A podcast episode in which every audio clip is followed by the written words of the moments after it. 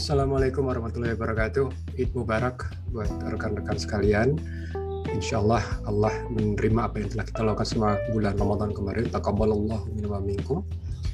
Semua amalan kita, puasa kita, amal ibadah kita, dan juga beriringan dengan doa kita kepada rekan-rekan kita di Al-Quds, di Filistin. Semoga mereka juga mendapatkan kebahagiaan yang kita juga rasakan. Seperti kita ketahui, mereka sedang berjuang untuk mendapatkan hak-hak mereka, mendapatkan keadilan, bebas dari penjajahan, sebagaimana di preambul pembukaan dari Undang-Undang Dasar 45 bahwa kemerdekaan adalah hak segala bangsa. Semoga Allah Ta'ala melindungi mereka, semoga doa kita menggerakkan hati-hati mereka yang mampu untuk segera membebaskan saudara-saudara kita di sana. Insya Allah. Dalam spirit ini, Ramadan ini, kali ini saya juga akan membahas hal yang tidak kalah rumitnya, ya, yaitu terkait dengan program vaksinasi yang berbasis adenovirus, ya, adenovirus. Memang saya agak lama untuk mencerna mengapa bisa terjadi apa yang disebut dengan pembekuan darah, ya, dalam bahasa awamnya, setelah vaksin dengan teknologi adenovirus ini, yaitu cukup rumit. Maka nanti akan saya coba tampilkan beberapa paper, ya, beberapa artikel ilmiah, dan mungkin hal ini bisa menjadi pijakan bagi negara kita yang juga sedang melakukan program vaksinasi nasional. Saya akan bagi dalam beberapa topik. Jadi pertama saya akan menjelaskan konteks dari jumlahnya, jumlah vaksin AstraZeneca ini, ya, dan juga J&J. Berapa banyak kasus yang terjadi, ini secara umum, secara gambaran umumnya. Lalu kita akan bicara definisi dari apa yang disebut dengan vaccine induced immune thrombocytic thrombocytopenia, panjang sekali, ya, kata-katanya. Itu nanti akan saya jelaskan makna apa itu trombositik, apa itu trombositopenia, gitu, ya. Lalu saya akan ceritakan terkait dengan demam berdarah juga, karena demam berdarah itu juga ada kaitannya dengan kata-kata tadi itu, ada trombositik, ada trombositopenia, gitu, ya, terutama trombositopenia sebetulnya.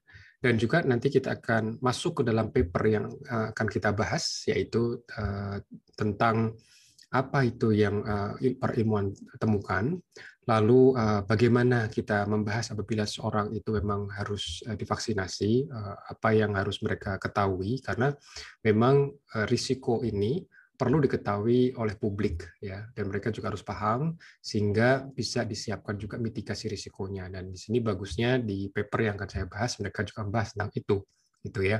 Nah, tapi yang terakhir pada akhirnya nanti kita akan lihat apa ini yang bisa dilakukan di Indonesia, gitu, ya. Oke, baik, kita mulai. Kita akan share screen. Jadi ada apa nih dengan vaksin berbasis adenovirus, terutama vaksin AstraZeneca dan juga Johnson & Johnson atau dari Janssen. Jadi kalau kita ketahui, ini beberapa konten yang ada di dalam video ini, perlu saya tekankan saya tidak mendapatkan honor atau manfaat komersil dari industri pengembang vaksin. Saya bukan dokter, dan apa yang saya sampaikan di konten Pak Ahmad ini bukan rekomendasi klinis dan tidak bisa menggantikan opini tenaga kesehatan profesional maupun otoritas kesehatan nasional dan internasional.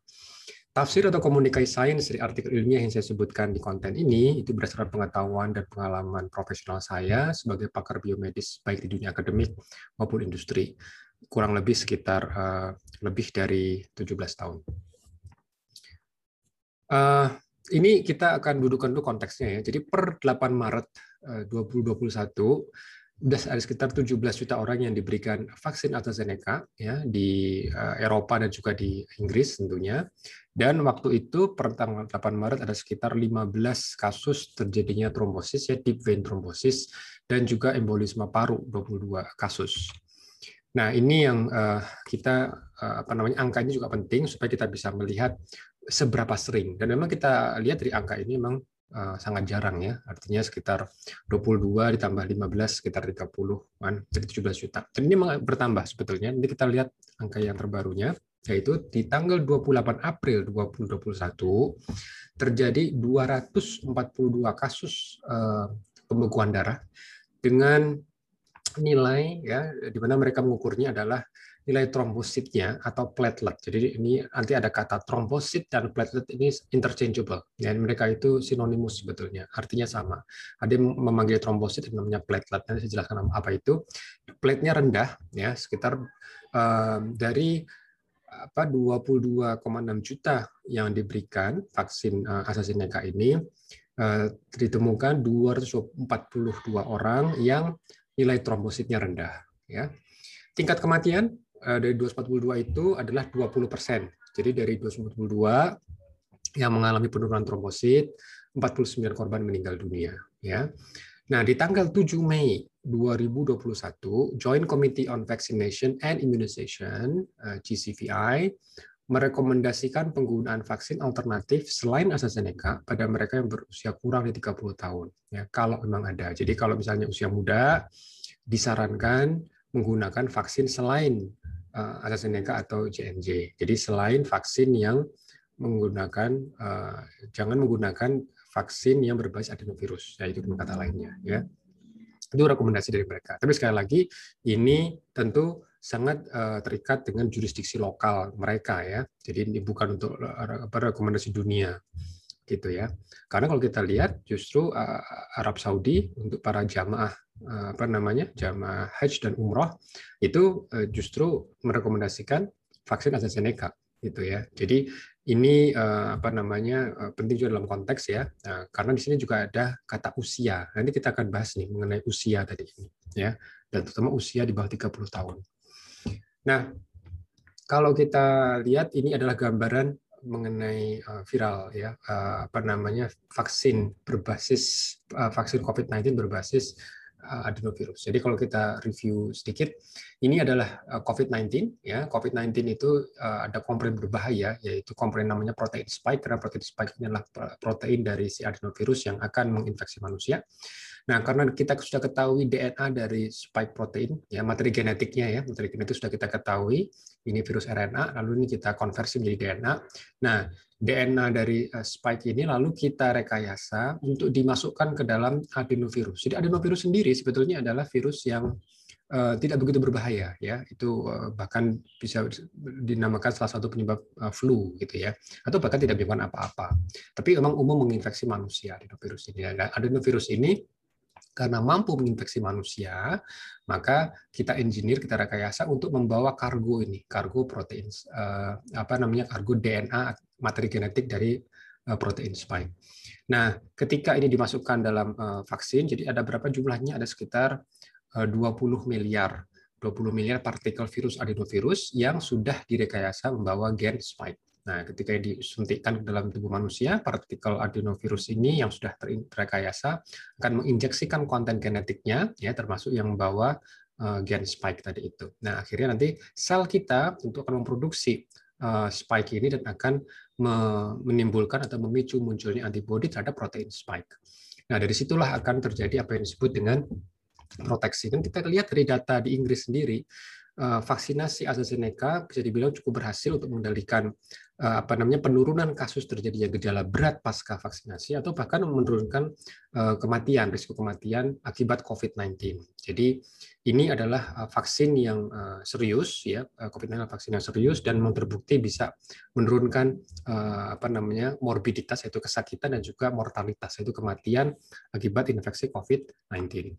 Nah, ini menjadi satu hal yang menarik ya. Kalau kita lihat ada paper ya dipublikasikan di New England Journal of Medicine, itu adalah salah satu jurnal artikel ilmiah yang bisa dibilang otoritatif ya, karena disitulah para pakar kesehatan berkumpul dan bertukar ilmu gitu kan. Dan di artikel ini dilaporkan di jurnal tersebut menyampaikan ya, jadi tim peneliti dari Jerman mengatakan bahwa sindrom yang terjadi yaitu pembekuan darah yang dipicu oleh vaksin berbasis adenovirus ini, ya terutama COVID-19 vaksin yaitu dari AstraZeneca maupun dari J&J, itu dinamakan penyakitnya adalah vaccine induced immune thrombocytic thrombocytopenia atau VITT, ya VITT, bukan FITT ya, tapi VITT, vaksin. Jadi ini adalah istilah yang mereka koinkan, yang mereka tetapkan untuk menjelaskan atau menggambarkan, mendeskripsikan mereka yang telah divaksin AstraZeneca atau J&J yang muncul satu deskripsi klinis yang sangat spesifik. Ya, salah satunya adalah trombositik, trombositopenia, dan ada reaksi imunnya. Jadi kita akan bahas dulu apa sih maksud dengan trombotik, trombositopenia. Apa itu trombotik? Jadi trombotik atau trombosis dalam bahasa Indonesia itu adalah singkatnya terbentuknya gumpalan darah, trombosis di pembuluh darah. Jadi gumpalan darah itu bisa muncul di pembuluh darah. Nah, hanya saja kalau dia muncul di dalam pembuluh darah tentu kita tidak inginkan. Jadi misalnya kalau di sini satu contohnya ya. Ini adalah vena, pembuluh darah vena di kaki gitu misalnya ya. Kalau misalnya sehat tentu pembuluh darah ini seperti ini dan sel darah merah akan bisa lancar mengalir gitu ya. Tapi kalau terjadi trombosis, nah trombosis ini terjadi di dalam pembuluh darah. Dan ini jadi masalah. Kenapa? Karena tentu sirkulasi darah tidak menjadi lancar, ya, jadi tidak lancar ya. Jadi ini juga jadi masalah. Ini disebut fenomena ini adalah deep vein thrombosis. Ya. Tapi sekali lagi kalau kita ingat rekan-rekan kita 242 kasus tadi itu mereka tidak punya sejarah deep vein thrombosis, gitu ya. Jadi ini menjadi unik. Nah, deep vein thrombosis ini juga bisa terjadi di orang-orang biasa dan kita lihat apa sih risiko-risikonya. Nah, kalau ini terjadi, ini bisa menjadi berakibat fatal. Kalau ternyata ini nanti lepas yang disebut oleh para dokter namanya embolus gitu ya.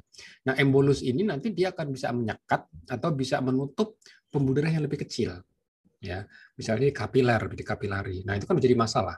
Kalau misalnya ternyata nanti masuk ke pembuluh darah di jantung bagaimana? Akhirnya kan jadi menyumbat kan? Nah, nanti muncul serangan jantung. Atau kalau dia misalnya menyumbat pembuluh darah di otak, sehingga muncul stroke. Jadi memang pembuluh darah yang ada di dalam pembuluh darah, gumpalan darah di dalam pembuluh darah, tentu ini pembekuan darah yang tidak diinginkan. Ya, kita tentu tidak ingin ini terjadi. Harusnya memang semua lancar seperti ini. Nah, apa sih kira-kira risiko yang bisa terjadi dari apa disebut dengan munculnya gumpalan darah ini, gitu ya? Ya apa namanya yang perlu kita wanti-wanti adalah kita nih yang disebut dengan kaum rebahan. Nah, kaum rebahan apa itu kaum rebahan? Di tidur terus ya di kamar terus gitu nggak mau kemana-mana. Lihat YouTube juga di kamar gitu kan, nggak mau bergerak gitu kan, duduk terlalu lama. Ini kayak rekan-rekan YouTuber yang banyak duduk gitu ya, hati-hati ya. Dan juga tidak aktif bergerak. Nah, makanya olahraga penting ya, olahraga penting, keluar rumah gitu kan, ketemu orang, kalau publik ya pakai masker ya saat ini gitu ya. Nah, atau nanti kalau ke lapangan kita olahraga di sana gitu kan. Nah, supaya bergerak, badan ini bergerak. Nah, ini penting karena kalau tidak ini nanti risiko terjadi tadi ya apa itu dengan terjadi trombosis vena dalam gitu. Deep vein thrombosis ini dalam bahasa Indonesia seperti ini. Kredit kepada Dr. Jati Satrio yang telah menggambarkan ini dengan cukup baik. Lalu kalau kita lihat inilah pembuluh darah yang diinginkan ya. Kapan dia diinginkan? Ketika kita luka. Misalnya nih kemarin buka ketupat gitu kan pakai pisau, lepas gitu kan, nyangkut ke jari kita. Luka kan? Nah, ketika luka, disinilah perlu ditutup di apa namanya di lubang tadi itu ditutup. Nah, siapa itu yang dalam pembuluh darah itu ada tuh, ada semacam apa namanya bukan sel ya, tapi semacam bagian dari sel tubuh kita disebut dengan platelet. Nah, platelet ini penting, jadi agen kunci untuk segera menutup lubang ini ya supaya tidak bocor gitu kan. Nah, apa sih itu sebetulnya ya pelaku utamanya ya aktor yang bisa menutup ini ya itu namanya trombosit atau platelet. Ya kalau di Indonesia mungkin kita lebih kenal dengan istilah trombosit, tapi sebetulnya nama biologis yang lain namanya platelet. Apa sih platelet ya? Platelet itu sebetulnya kayak plate itu kan kepingan, piring. Nah, plate. Let gitu kan artinya kecil gitu. Jadi piring yang kecil gitu kan. Nah, itu artinya dari platelet. Jadi platelet ini dia apa namanya? Dia seperti sel tapi dia tidak punya inti. Nah, gitu. Sama seperti darah merah ya. Sel darah merah kan juga gitu. Ya, sel tapi dia tidak apa namanya? Tidak punya inti. Cuma kalau platelet itu jauh lebih kecil daripada sel darah merah, lebih kecil lagi. Nah, dari mana sih asalnya? Jadi kalau kita lihat dari produksi platelet ini dia terjadi ketika di dalam sumsum tulang kita. Ini kan sumsum tulang kita itu kan pabrik darah gitu ya. Produksi sel darah merah, sel darah putih, megakaryocytes, neutrofil, makrofag semua itu asalnya dari sumsum tulang ya, dari sumsum tulang. Nah, di sumsum tulang itu ada namanya megakaryosit. Jadi dia itu sel yang besar sekali gitu. Nah, kepingan-kepingan, pecahan-pecahan dari megakaryosit ini muncul namanya platelet. Jadi platelet itu sebetulnya ya dia seperti piringan kecil gitu ya. Tapi di dalam piringan itu kayak ada kantong.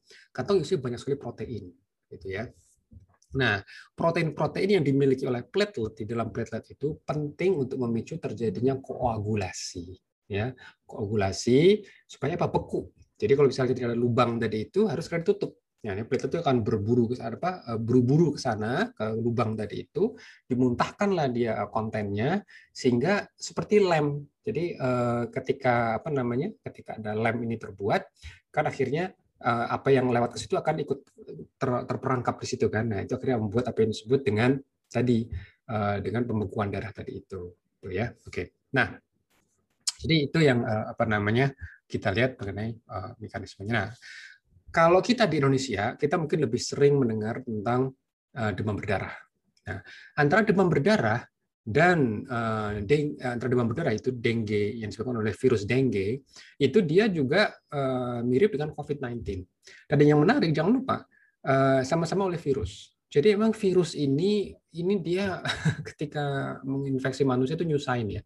Dia itu nyusahin dalam artian menimbulkan apa yang disebut dengan gangguan proses pembekuan darah, gitu ya. Jadi kalau kita lihat nih apa yang terjadi di dengue, itu kan ada fenomena namanya trombositopenia, gitu ya. Jadi trombositopenia, jadi trombositnya atau plateletnya penia itu berkurang jumlahnya, ya.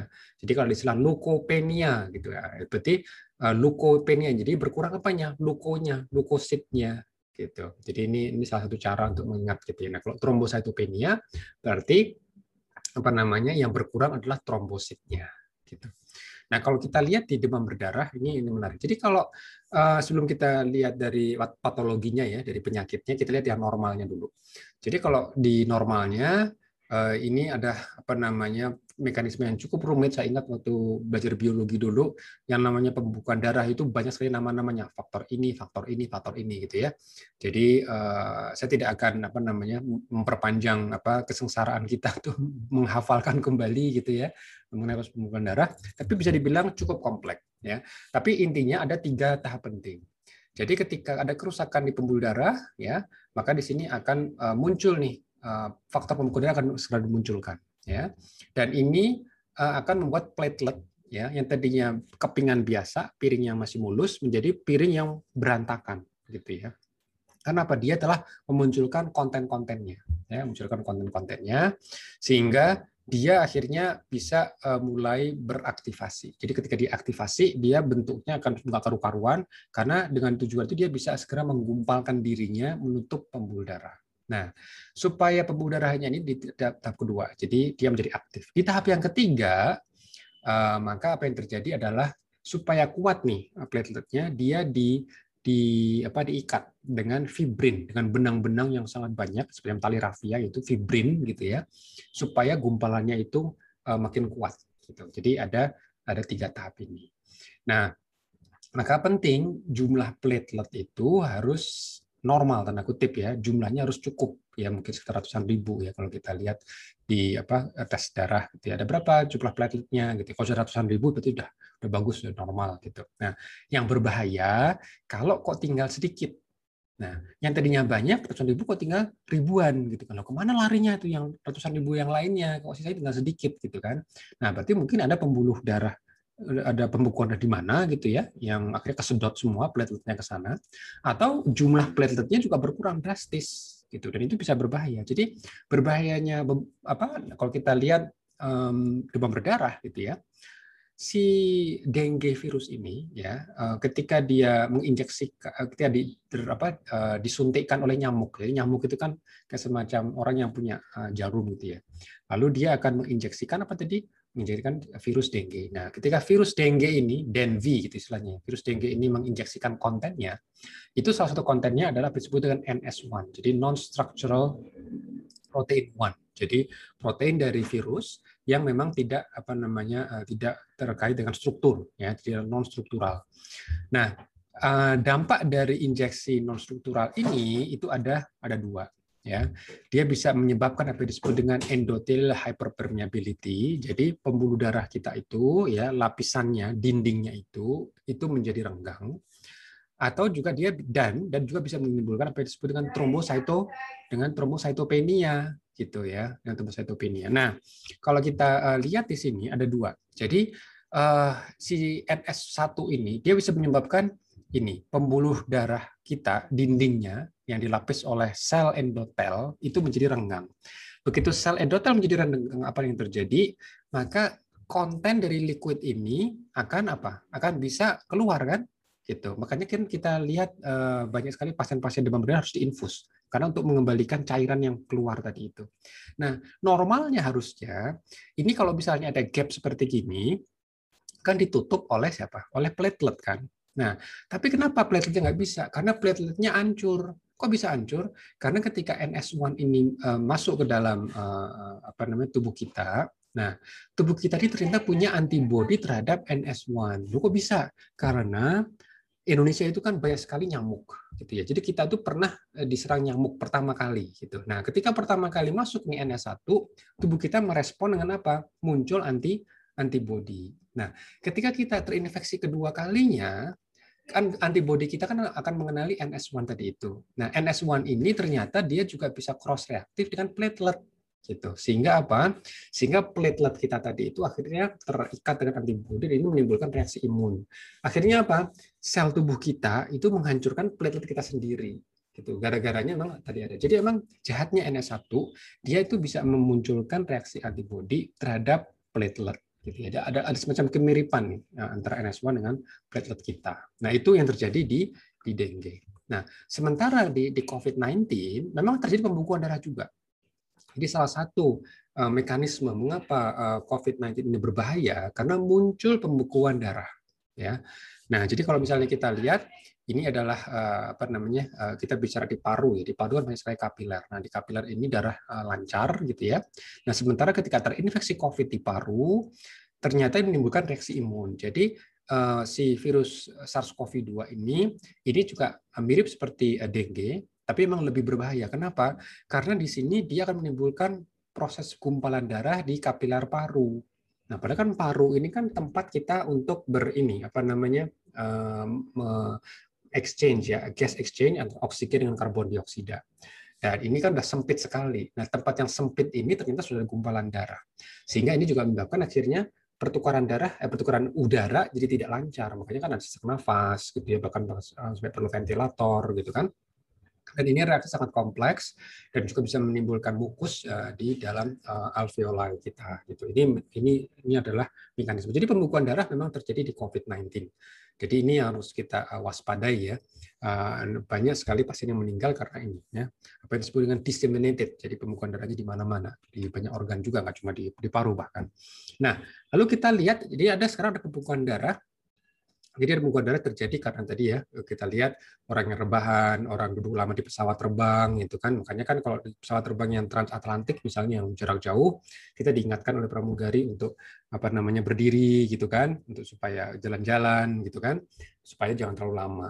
Nah, itu juga bisa terjadi ketika apa? Ketika misalnya karena COVID-19 ya, karena COVID-19 itu juga bisa terjadi pembekuan darah dan fatal biasanya ya. Nah, kalau kita bilang ini yang adalah yang ketiga, pembekuan darah karena vaksin. Dan vaksinnya pun saat ini masih yang spesifik terkait adenovirus. Nanti kita akan lihat kok bisa di adenovirus ini bisa muncul seperti itu gitu ya. Oke. Nah, sekarang kita akan lihat apa sih yang terjadi ketika vaksin ini diberikan ke tubuh. Dan sekali lagi yang menjadi rumit adalah kenapa ini menjadi rumit karena angkanya jarang sekali gitu ya. Oke. Ada 3 paper yang saya rangkum, ya Greinacher 2021, Schultz 2021 dan Scully 2021. Semuanya diterbitkan di New England Journal of Medicine. Jadi beberapa korban ya sekitar 20% orang yang mengalami pembekuan darah itu bisa terjadi pembekuan darah di otak ya, apa disebut dengan cerebral vein thrombosis (CVT). Jadi Nah nih, ini kalau ini obat ini misalnya adalah otak kita gitu ya, ada namanya pembuluh namanya cerebral vein ya, vein. Nah disinilah di dalam cerebral vein ini ada trombus. Dan ini kalau misalnya di otak kita ada pembekuan darah kan jadi otak kita jadi nggak sehat gitu ya. Nah akhirnya muncul edema, pembengkakan apa namanya otak gitu, dan akhirnya bisa berakibat fatal. Dan juga ada pembekuan darah di saluran cerna, terutama di lokasi apa namanya portal vein. Jadi ini adalah hepatic vein. Jadi ini adalah liver ya, hati kita. Dan di situ ada pembuluh darah yang namanya portal vein. Gitu ya, vena portal gitu kan. Nah, vena portal ini adalah tempat di mana seluruh apa namanya asupan dari pencernaan kita gitu kan. Dan kalau kita makan itu kan ada gizi tapi ada juga sampah ya, sisa-sisa apa yang metabolit harus dibuang.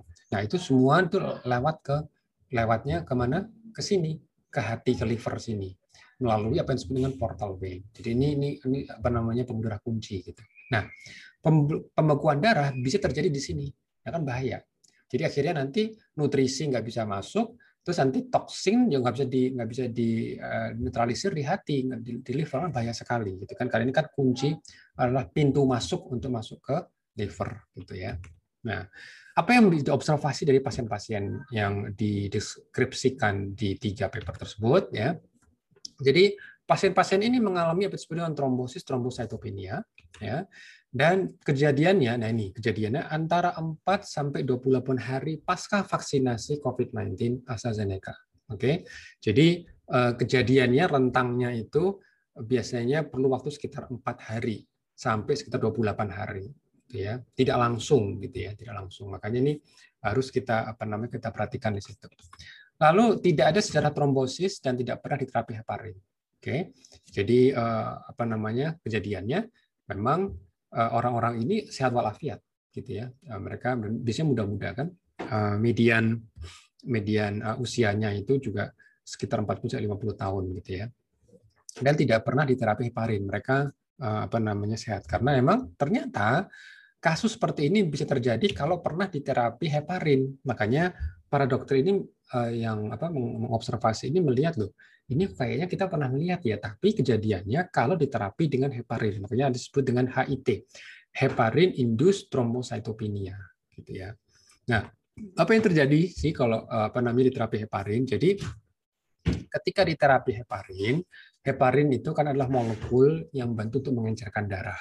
Jadi misalnya nih pasien-pasien yang harus dibedah, gitu ya, itu kan mereka ketika ketemu pisau bedah dengan barang-barang asing gitu, itu kan akan memicu penggumpalan gitu kan. Nah, ini kan berbahaya karena kalau misalnya ini ternyata menggumpal di dalam pembuluh darah, jadi kan bisa menyumbat nanti kan. Nah, makanya biasanya pasien-pasien tersebut diberikan terapi tadi heparin supaya jangan sampai akhirnya terjadi penggumpalan gitu. Nah, memang efek sampingnya ada sebagian kecil, ya mungkin sekitar 1% pasien akan mengalami tadi HIT. Jadi setelah diterapi heparin, beberapa hari kemudian, kok trombositnya langsung turun. Nah ini, jadi ketika heparin ketemu dengan platelet, trombosit tadi itu, somehow, kombinasi antara heparin kan molekul biologis, ketemu dengan konten dari platelet, yaitu PF4, platelet faktor 4. Jadi kalau kita bicara koagulasi itu banyak faktor gitu ya. Nah, ini faktor nomor 4 gitu ya. Ketika ini muncul kompleks seperti ini akhirnya bisa memicu antibodi. Nah, antibodinya ini akhirnya apa yang terjadi? Dia bisa menimbulkan agregasi platelet. Nanti saya akan ceritakan mekanisme bagaimana kok platelet agregasi ini bisa terjadi. Jadi ini ketika platelet ini jadi aktif, dia akan degranulasi, dia akan memuntahkan konten-konten proteinnya, yaitu terutama PF4. Jadi PF4 itu protein yang protein kecil ya, dia bekerja dengan membuat tetramer.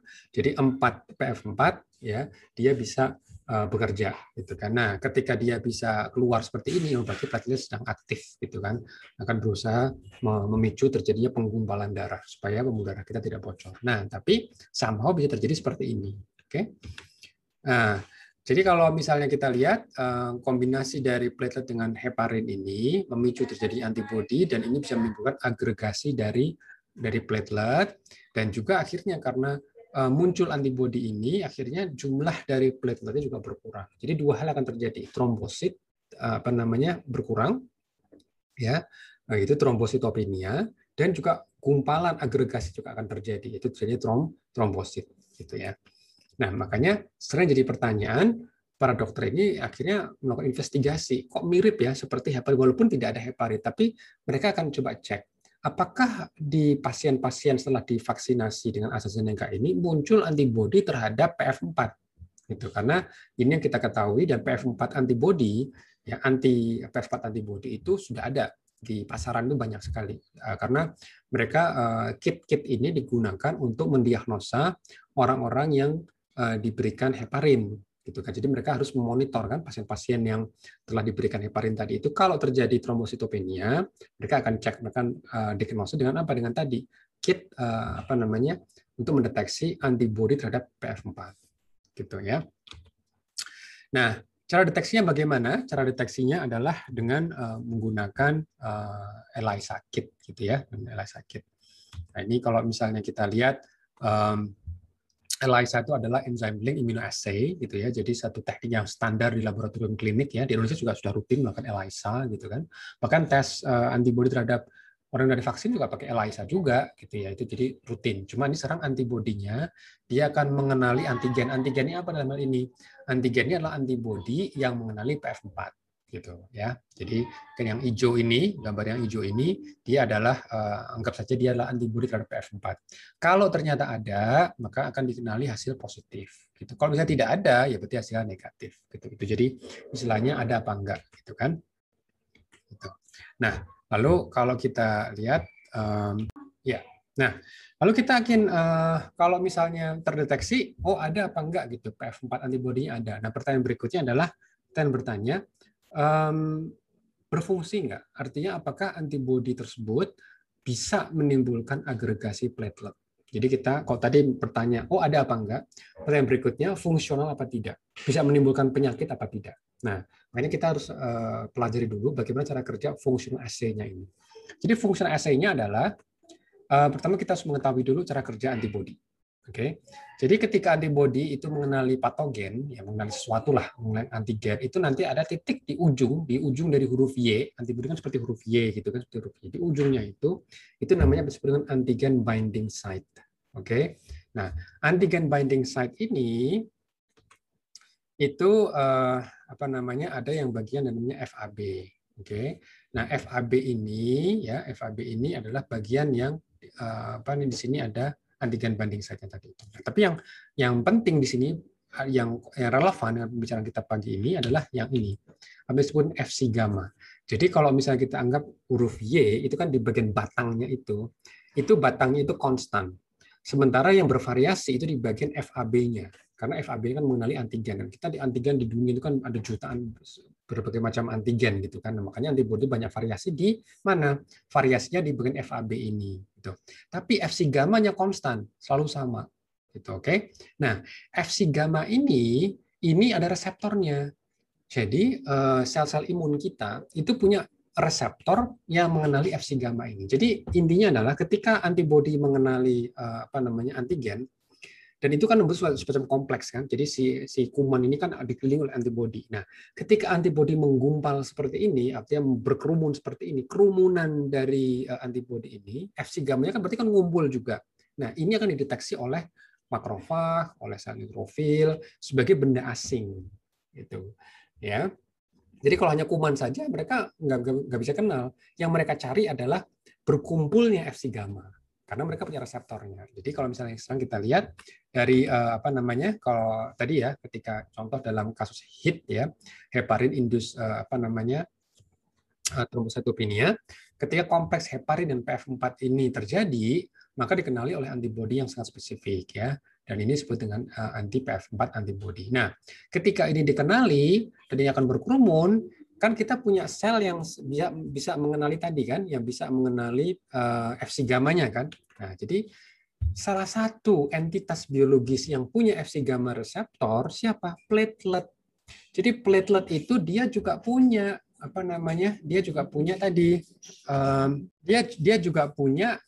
platelet ya. Platelet itu adalah apa tadi? Platelet dia punya Fc gamma reseptor. Jadi ini Fc gamma reseptor gitu kan, dan dia bisa aktif. Nah, ketika dia terengage Fc gamanya, dia akan keluarkan PF4 ya. Tapi begitu dia PF4-nya keluar, dia ketemu sama heparin lagi. Nah, ketika ketemu sama heparin lagi apa yang terjadi? Dia akan bisa menimbulkan ini kompleks gitu. Jadi akhirnya snowballing effect gitu kan. Akhirnya semakin banyak platelet itu aktif, semakin banyak pula PF4 itu akan muncul, dan semakin banyak dia berkomplekskan heparin, akhirnya plateletnya makin menggumpal. Muncullah trombus di situ. Oke. Dan ini bisa berbahaya. Oke. Dan ini yang nampaknya ada datanya untuk pasien ini bagaimana. Nah, makanya kalau pasien-pasien tadi itu sudah divaksinasi, oke, kita lihat dia mempunyai anti PF4. Oke, pertanyaannya apakah anti PF4 ini bisa menimbulkan masalah ya, bisa menimbulkan masalah trombus tadi itu. Jadi sekarang kita akan cek cara mengeceknya dengan uji fungsional ya. Uji fungsional yaitu kita harus ambil platelet yang sehat ya, yang yang segar gitu istilahnya ya. Itu dari manusia normal tentunya, dari manusia normal. Ini dari donor platelet, dia masih normal, dan setiap platelet pasti punya Fc gamma reseptor, ya kan? Oke. Nah, lalu kita ambil pasien. Pasien ini kan suspek nih berarti ya, suspeknya dia punya apa yang disebut dengan antibody, ya, antibody terhadap PF4. Oke. Nah, bisa juga mungkin tambahkan heparin. Tapi intinya adalah ada suspek, berarti kemungkinan dia punya anti PF4 antibody. Kan udah dicek tadi dengan ELISA kalau ditanya iya. Nah, mau bertanya nih, anti PF4 ini apakah bisa menimbulkan agregasi? Nah, kalau misalnya orang ini tidak punya anti PF4, tidak akan terjadi apa-apa. Jadi bayangkan seperti ini ya. Jadi ini kalau misalnya larutan ya yang ada platelet ya, ada platelet di sini ada platelet gitu kan. Nah, setiap platelet pasti punya Fc reseptor dan dia juga pasti punya PF4. Kalau misalnya masih normal ya, tidak ada apa-apa, tidak ada agitasi, dia pasti masih dalam bentuk solusi.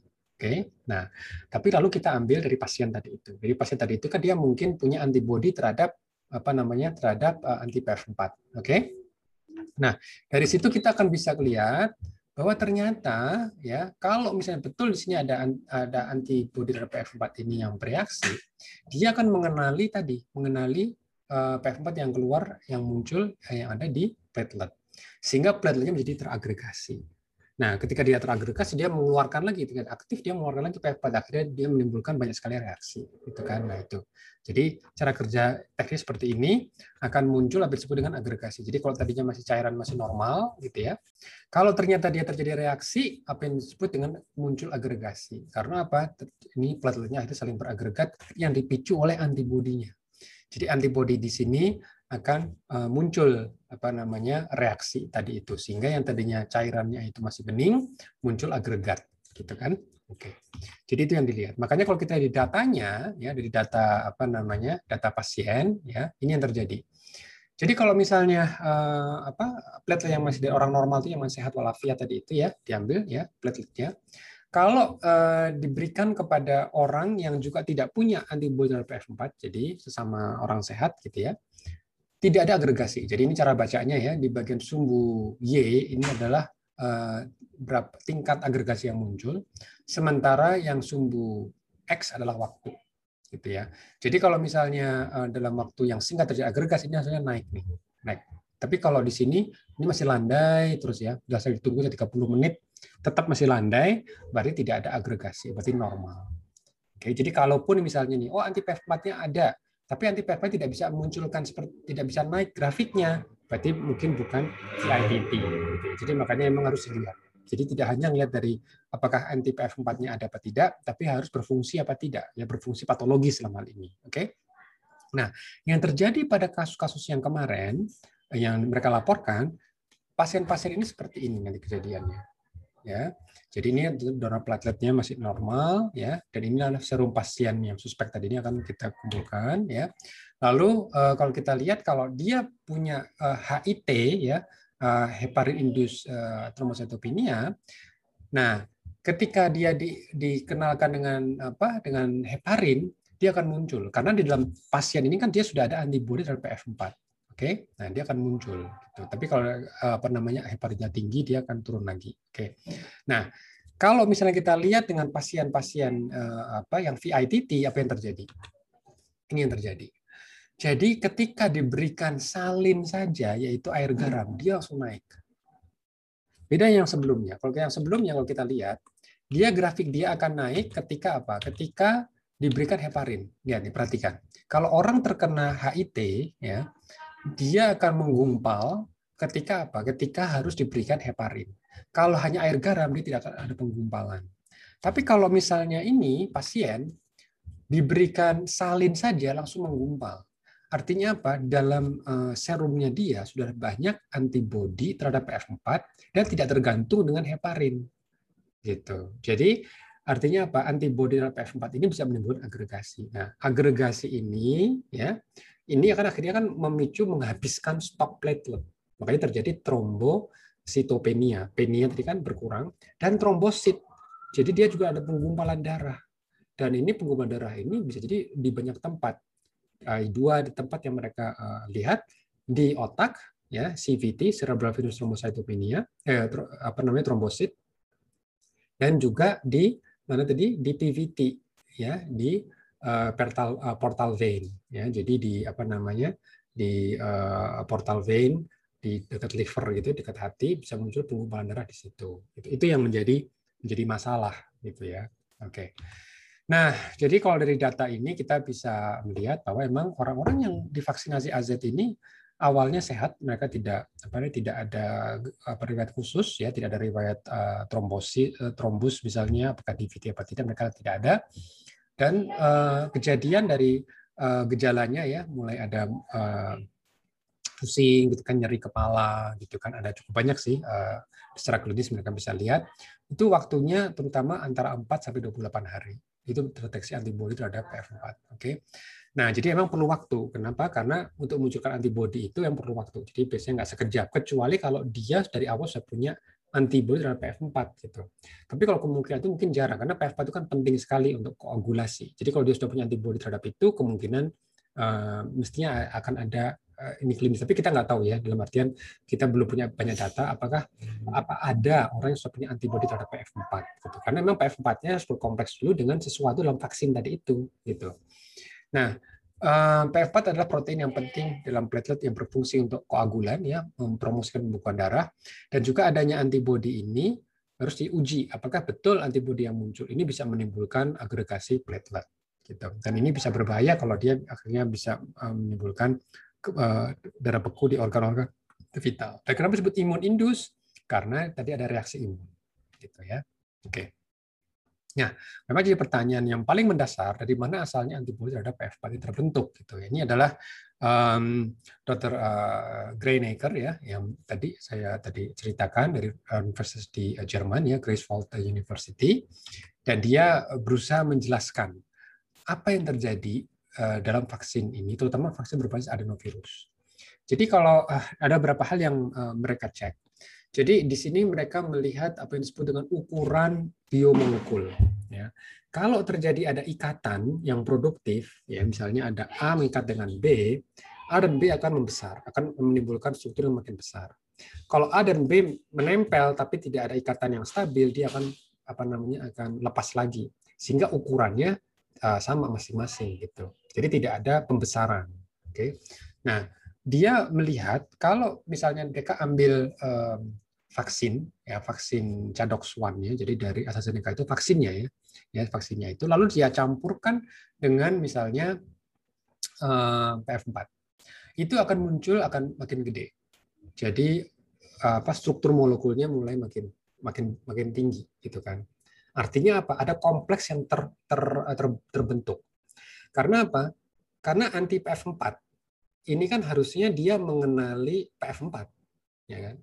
Tapi di sini dia masih bisa bereaksi, ya bereaksi walaupun hanya dengan vaksinnya. Jadi ada suatu komponen di vaksin yang juga mungkin mirip strukturnya dengan PF4 sehingga bisa dikenali juga gitu. Nah lalu kalau mereka tambahkan DNA, ya ini akan membuat ikatannya makin stabil, gitu, dan makin besar struktur biomolekulnya. Ini yang menarik yang mereka perlu dipertanyakan. Jadi ketika vaksin ini diinjeksi ke dalam tubuh ya. Itu kan kita bicara 20 miliar partikel virus adenovirus. Dan mungkin sebagian dari partikel itu akan pecah sehingga keluar DNA-nya. DNA itu kan molekul besar yang charge-nya negatif. PF4 charge-nya positif gitu. Nah, jadi diperkirakan DNA yang bocor tadi itu akan melekatkan ya, dan itu kan somehow kan tadi kan kenal tuh antara adenovirus akan ketemu nih dengan tadi, akan ketemu dengan si vaksin tadi, komponen dari vaksin tadi itu dilekatkan dengan DNA sehingga akhirnya memicu tadi munculnya antibodi ya. Jadi sel imun kita akan membentuk antibodi terhadap kompleks yang besar tadi ini ya. Nah, yang menariknya juga ketika mereka melihat komponen dari vaksin, karena vaksin ini kan dibentuk ya ketika pengembangbiakan vaksin ini kan menggunakan sel manusia, diploid fibroblast ya kan. Ya, sel diploid dari manusia ya. Nah, ketika mereka running konten itu lalu mereka deteksi dengan antibodi yang ada di manusia normal. Ternyata apa? Ternyata antibodi manusia normal masih bisa mengenali protein-protein ini. Tapi menariknya, kalau misalnya kita dilusi antibodi manusia itu, manusia normal nih, kita bicara manusia. Jadi di sini ada manusia normal, ini manusia yang terkena sindrom VITT tadi itu. Kalau manusia normal, antibodi yang bisa mengenali itu sebetulnya lemah. Makanya ketika dilusi sampai 1/500, tidak banyak yang mereka bisa mengenali. Jadi lemah sekali. Oke. Tapi kalau yang VITT, dia tinggi banget ikatannya. Jadi artinya apa? Jadi kalau kita lihat ada di dalam sel tubuh manusia normal, yaitu ada beberapa manusia yang mungkin somehow dia punya antibody ya, preform antibody yang bisa mengenali protein manusia yang ada di vaksin. Dan ini mungkin bisa menjelaskan mengapa sebagian orang itu muncul seperti ini setelah divaksin. Ya, ada kayak ada bercak-bercak gitu ya. Dan ini biasanya akan hilang sendiri sih nanti ya. Tapi ini kan seperti semacam kayak ada cross reaktif imun sistem kita yang sudah punya antibodi terhadap protein ini, protein manusia. Karena memang di dalam vaksin ini isinya vaksin AstraZeneca, karena masih ada remah-remah dari sisa-sisa protein manusia. Karena memang kan dikembangbiakannya dari sel manusia gitu ya. Oke, jadi emang di sini ada beberapa kombinasi dari adenovirus, dari konten vaksinnya itu kita masih belum tahu apa gitu ya. Itu bisa menimbulkan kompleks imun kompleks yang besar dan bisa memicu munculnya antibodi, dan adanya ini juga mungkin ada kontribusi dari protein dari sel manusia, walaupun kita nggak tahu sel manusia protein yang mana nih yang bisa memicu tadi itu. Nah, jadi ini komponennya yang bisa dikenal antibodi dan memicu munculnya antibodi. Nah, tapi ini tidak akan terjadi kalau tidak ada perenggangan. Jadi mereka berpikir kalau seandainya masih, karena kan suntikannya di bahu, kalau masih tetap di bahu dan dia tidak masuk ke dalam sirkulasi, mestinya nggak ada apa-apa. Tapi di dalam vaksin ini mereka mengatakan ada EDTA. EDTA itu chelating agent, dan dia bisa menimbulkan micropermeability. Jadi ada perenggangan dari sel-sel endotel. Jadi kalau misalnya nanti ternyata ini ada ketika disuntikan, misalnya bisa tanda kutip secara mungkin ya kebetulan gitu ya, bisa menyuntikkan kepada sel endotel, dan karena itu ada EDTA-nya, sel endotel yang tadinya rekat sekali dia akan menjadi renggang. Nah, kalau menjadi renggang akhirnya kan menjadi tanda kutip menjadi bocor. Nah, akhirnya nanti komponen dari tadi vaksin tadi itu, apalagi ada kompleksnya tadi itu, bisa masuk ke dalam pembuluh darah. Nah, ketika masuk ke pembuluh darah ini akan dikenali oleh sel dendrit dan juga mungkin dikenali oleh pembentukan sel-sel imun yang lain, muncul antibodi. Gitu. Hanya keluar angka dari antara 4 sampai 5 hari untuk muncul antibodi. Sebagian orang akan muncul antibodi sekitar 10 hari. Makanya di sini yang harus waspadai setelah 4 hari sampai 28 hari. Itu adalah waktu-waktu yang perlu diwaspadai ya kalau memang ada gejala VITT. Oke. Jadi nanti neoantigen tadi itu yaitu kompleks antara vaksin, platelet dan juga PF4 dan juga DNA tadi itu ketika akan masuk ke dalam pembuluh darah akibat karena ada perenggangan tadi itu, dan itu bisa memunculkan antibodi terhadap PF4. Nah, jadi yang menjadi pertanyaan akhirnya mendasar, apakah memang sederhana itu antara adenovirus ketemu dengan platelet, atau misalnya platelet atau DNA tadi ya ketemu dengan platelet, ini yang mana kita masih belum tahu ya, ini jadi tanda tanya besar. Tapi apa yang tadi Dr. Greinacher itu berusaha jelaskan, kayaknya memang masih perlu penelitian lebih lanjut, tapi sudah ada tanda-tanda berarti ada suatu reaksi imun yang spesifik gitu. Tapi sekali lagi tidak terjadi pada semua orang. Padahal kan batch dari produksi vaksin ini kan sama, standar gitu kan. Karena kita bicara sudah level produksi adalah level GMP gitu ya. Karena kalau emang ini ceroboh sekali, kita harusnya melihat mungkin 1/10 dari kasus itu langsung seperti ini semua, tapi kan enggak. Ini kan kurang dari 1/10 ya. Jadi kan 242 per jutaan ya, belasan juta, 20 jutaan orang yang divaksinasi. Nah, ini memang menjadi pertanyaan besar dan ini masih harus diinvestigasi lebih lanjut, gitu kan? Seperti apakah misalnya mungkin ada orang tertentu yang punya antibodi terhadap vaksin AZ ini, gitu, komponen dari vaksin AZ. Ya, kita masih belum tahu persis komponennya seperti apa sih sebetulnya. Oke. Nah, jadi sekali lagi ini sangat jarang, sehingga kita juga masih belum tahu konten yang mana yang akan bertanggung jawab, tetapi saat ini memang kebanyakan dari berbasis adenovirus. Walaupun sebetulnya kalau dalam eksperimen harusnya kita juga mengkomparasi dengan vaksin yang lain, seperti misalnya vaksin mRNA atau vaksin yang apa namanya berbasis rekombinan. Nah, kita akan cek masing-masing apakah bisa menimbulkan reaksi imun yang tadi gitu ya. Kalau kita to be fair, memang saat ini yang paling banyak dilaporkan adalah dari adenovirus gitu ya. Walaupun yang jadi menarik, mengapa dengan Sputnik, bagaimana dengan CanSino? Karena itu juga dua pengembang vaksin yang juga menggunakan adenovirus. Bisa jadi mungkin karena resipiennya tidak setinggi AstraZeneca. Bisa jadi. Karena kan kita bicara angka yang sangat jarang. Jadi akan terlihat ketika jumlahnya itu sudah tinggi gitu ya. Nah, itu yang apa namanya kesulitan kita untuk mencari gitu ya. Jadi ini harus dilihat ada berapa banyak sebetulnya divaksinasi. Gitu kan? Nah, kalau kita lihat perbandingan risiko terjadinya pembekuan darah karena infeksi alami SARS-CoV-2 yang menimbulkan gejala berat COVID-19 dibandingkan dengan vaksin COVID-19, ya ini perbandingan kira-kira seperti ini. Jadi kalau kejadian trombosis ya pada general population seperti tadi ya, orang rebahan jadi gitu ya, itu mungkin memang jarang ya, sekitar mungkin 0,4 per 1 juta kasus gitu ya. Nah, ini kalau kita bicara yang ada di otak gitu ya, ya bisa menimbulkan stroke misalnya. Itu kan kalau di populasi umum sekitar 0,4 per 1 juta orang. Kalau kita bicara COVID-19 sekitar 39 per 1 juta orang, gitu kan? Jadi ini lumayan bisa dibilang berapa kali nih? 100 kali lipat. Oke. Okay? Nah, sementara kalau misalnya kita lihat dengan vaksin yang lain, ya itu sekitar 10 kali lipat. Nah, jadi memang secara statistik populasi, ya, kejadian terjadinya pembekuan darah ini bisa dibilang 10 kali lipat lebih rendah dibandingkan kalau orang misalnya terkena infeksi alami COVID. Itu salah sebabnya apa namanya European Medical Agency di Eropa masih merekomendasikan AstraZeneca. Karena mereka melihatnya ini, angka seperti ini, angka kejadian apa namanya, angka kejadian dan fatalitas akibat infeksi alami itu masih jauh lebih tinggi daripada divaksin.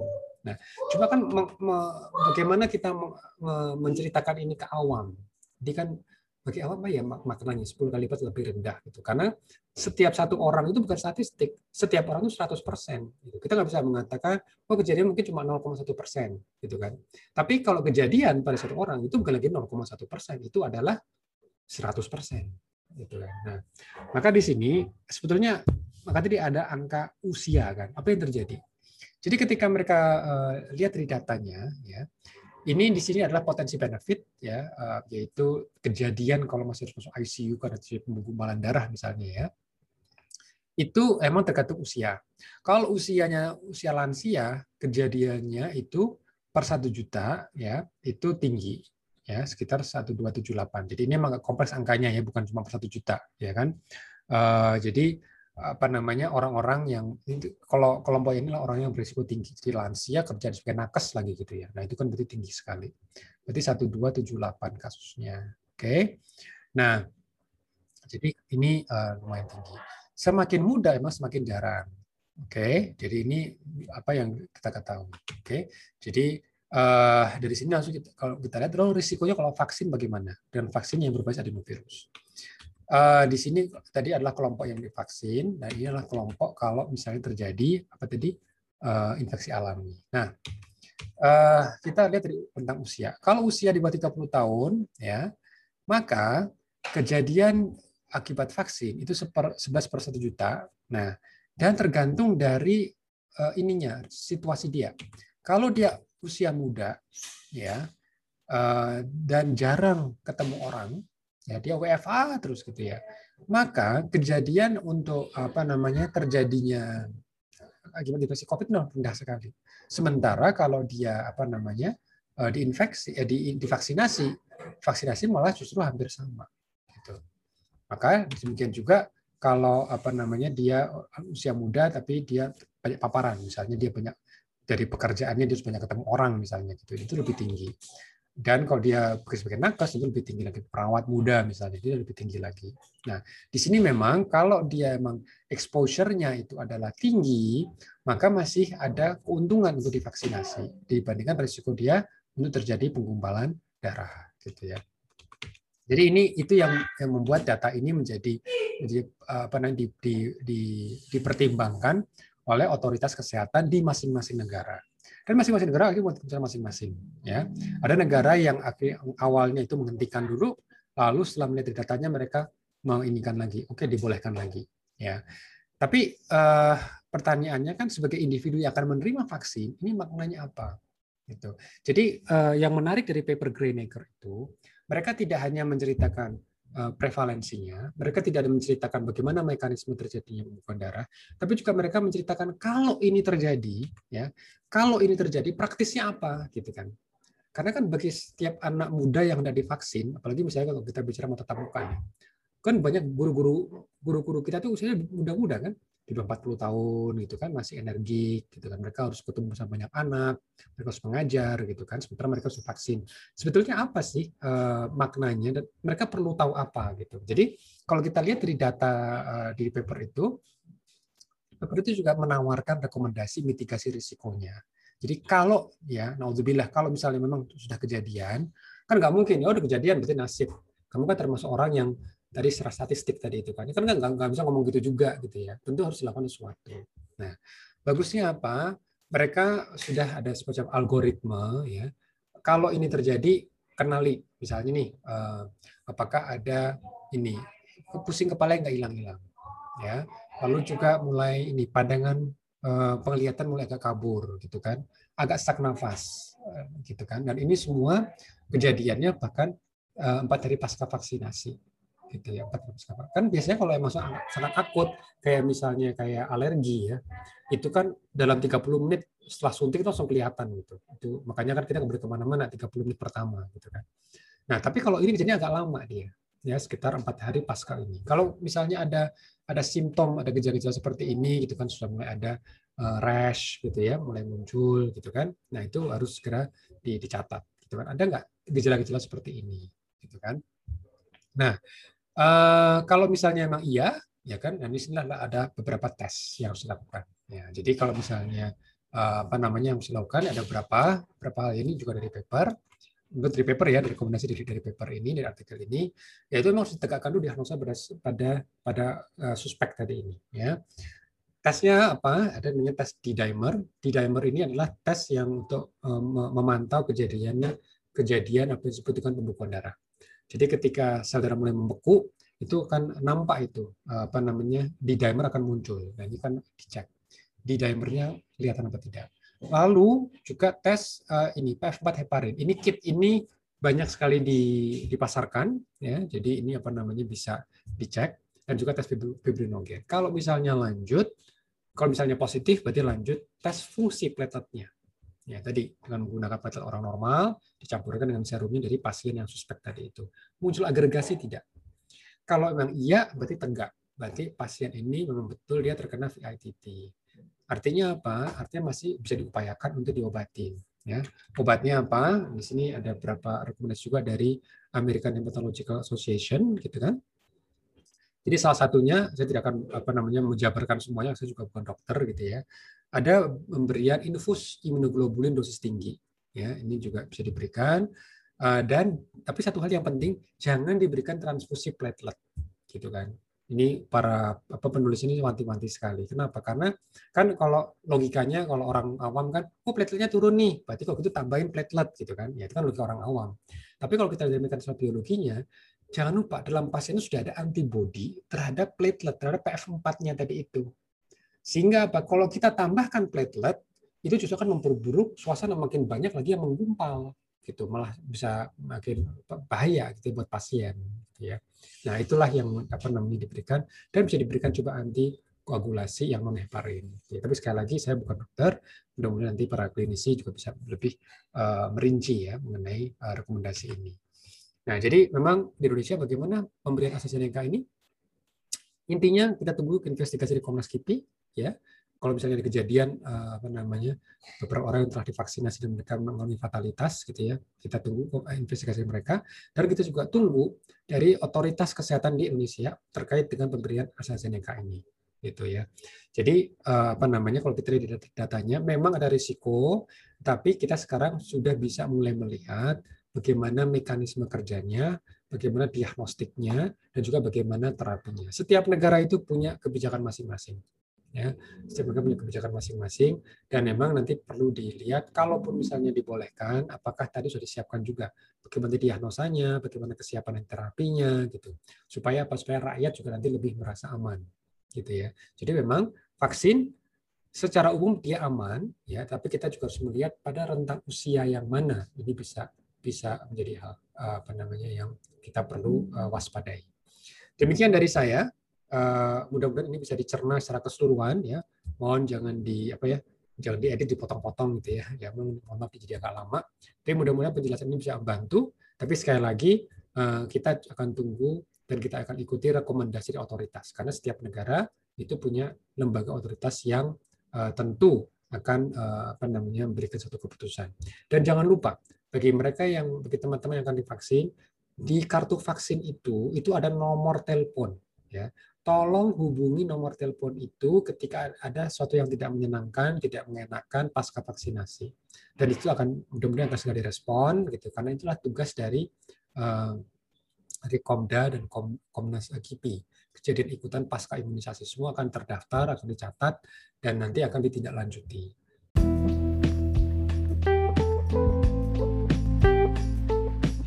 Jadi jangan lupa nomor telepon itu di balik kartu vaksinasi. Baik, demikian dari saya, kata Pak Ahmad, dan mudah-mudahan apa yang saya sampaikan ini bisa membantu kita, dan kita juga mudah-mudahan bisa segera lepas dari pandemi ini, insya Allah, karena ini sudah cukup lama dan saya ketahui memang sudah banyak yang jenuh gitu ya. Tapi mau nggak mau kita memang harus bersabar. Insya Allah, Allah bersama kita, dan kita jangan lupa asupan yang bergizi, banyak bergerak, olahraga, berpikir positif, tingkatkan apa namanya amalan kita ya, berpikir positif bahwa ini semua akan berlalu insya Allah. Baik, saya undur diri, kata Pak Ahmad, ketemu di lain kesempatan. Assalamualaikum warahmatullahi wabarakatuh.